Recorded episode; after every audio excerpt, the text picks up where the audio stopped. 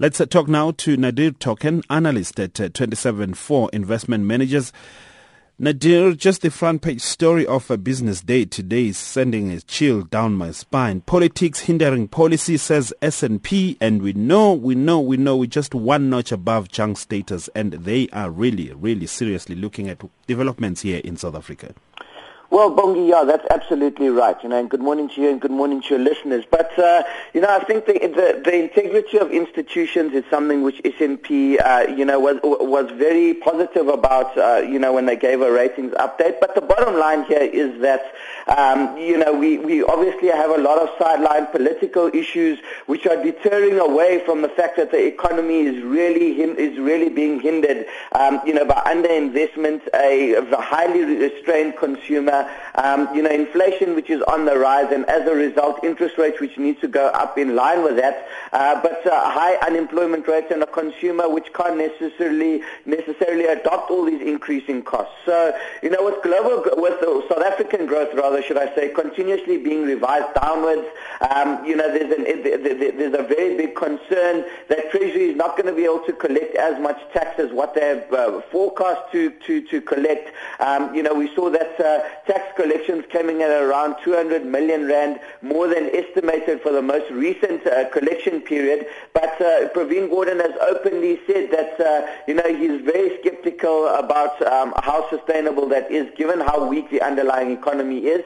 And tax collections, uh, tax revenues are obviously absolutely critical in terms of, uh, you know, the, the, how wide the budget deficit is going to be. And that's a key metric which the ratings agencies look at in terms of uh, what the credit rating of South Africa would be. So, yeah, I mean, you know, the, the, the odds are stacked against South Africa at the moment. Um, you know, I think uh, uh, a marginal strengthening of the rand may be good for, for, for inflation, but we've seen that uh, reversal a little bit. And the policy stance from global central banks in terms of keeping monetary policy fairly easy, um, you know, should, is, is, should, should be supportive at the margin. But the bottom line is that our inflation numbers are not good. Our growth numbers are not good. Um, you know, our budget deficit is not going anywhere. There's, there, there's a certain amount of policy certainty, as you mentioned, uh, which S&P alluded to, and these are all stacking up for, for ratings downgrade. And the bond market is certainly, um, you know, to some extent pricing in a ratings downgrade already with our CDS spreads fairly wide relative to our other emerging market peers are rated on the same investment grade level as us or slightly below us, in fact, on sub-investment grade. FOMC minutes, what's contained there?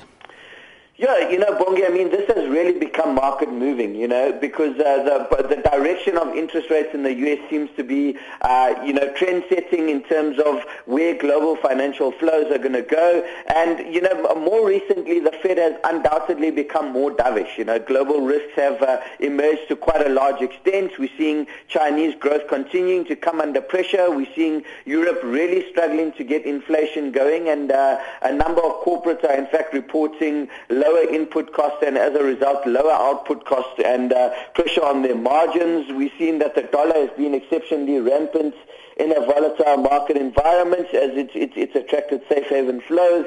So the bottom line here is that the FOMC is faced with this conundrum where the U.S. consumer is moving from strength to strength and they're adding a number of jobs. Uh, we're seeing very, very marginal wage inflation, but you know, the global backdrop is really not uh, proving to be helpful at all in terms of, uh, you know, accelerating U.S. growth further into the future. And there's some significant concerns around uh, export growth in the U.S. because a number of their global peers or their export partners are slowing down quite significantly. Significantly, and the Federal Reserve is very, very aware of this. So, you know, whereas uh, closer towards uh, December and January after the first interest rate increase, the Federal Reserve was talking about four quarter point percentage increases in interest rates this year. Um, you know, that seems to be have, uh, seems to have been dialed down a little bit where they're talking about two quarter point increases uh, for this year. You know, they almost unreservedly ruled out a uh, an interest rate increase for April, so the focus now turns to the June meeting, before which there is a couple of data point releases. But for now, lower for longer seems to be the mantra. And, uh, you know, we saw U.S. equities react quite positively to that, as you mentioned, uh, with a number of the U.S. indices ending in positive territory. Let's combine this, the impact of food inflation on the consumer and the impact of global growth on asset class returns. Yeah, you know, Bongi, I think there's a, there's a couple of things which need to be mentioned here. Obviously, uh, South Africa has had a very, very severe drought. Um, you know, this has resulted in uh, very weak uh, uh crop yields. And, you know, if we're talking about white or yellow maize, we're talking about a 25% decline um, in yield, uh, in, in, crop yield year on year. And this has obviously meant that a significant amount of uh, uh, um, maize and wheat in particular has had to be imported into South Africa. Now we know that uh, with all the global uncertainty that has unfolded, coupled with uh, you know, our, our overhanging issues of ratings downgrades and twin deficits with the rand being so weak, the cost of these of importing these uh, these grains has gone up quite significantly, and this is obviously the producers are reporting severe inflation in terms of uh, producing these these these these staple products. And, uh, the, you know, they've mentioned that they're not going to be able to avoid passing this on to the retailers. So whether we're talking about retailers at the lower end like ShopRite, at the middle end like Pick n Pay or Spar, or at the top end like Woolworths, um, you know, they're mentioning that they're going to have to pass these on to the consumer.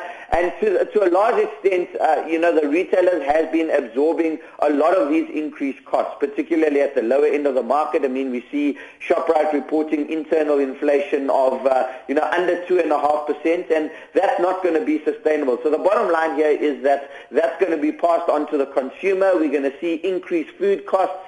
Um, you know, Statistics South Africa already revealed that uh, year on year in March, uh, food inflation was at 8.6%, well above the um, uh, overall inflation print, and that's said to peak at about 12%. Now, in an environment where unemployment is so high, we're facing increased electricity costs, increased energy costs with a fuel tariff, um, you know, and a very weak rand and a, a, a central bank which is determined to maintain their, their, their independence in stamping out inflation. This is really not good news for the consumer. And I think, uh, you know, the retailer should be, be, passing some of those costs on to the consumer. And we could see further subdued uh, uh, consumption activity on, on the back of that. And I think there's a number of brands which are particularly exposed to that. If one looks at Pioneer Foods, where maize makes up a, a significant part of, of, of, of their output, you know, something like 60% of their earnings comes from maize and wheat um, you know, I think they're going to be particularly impacted by, by, by the slowdown in the top line. So not a great picture at the moment, uh, Bongi.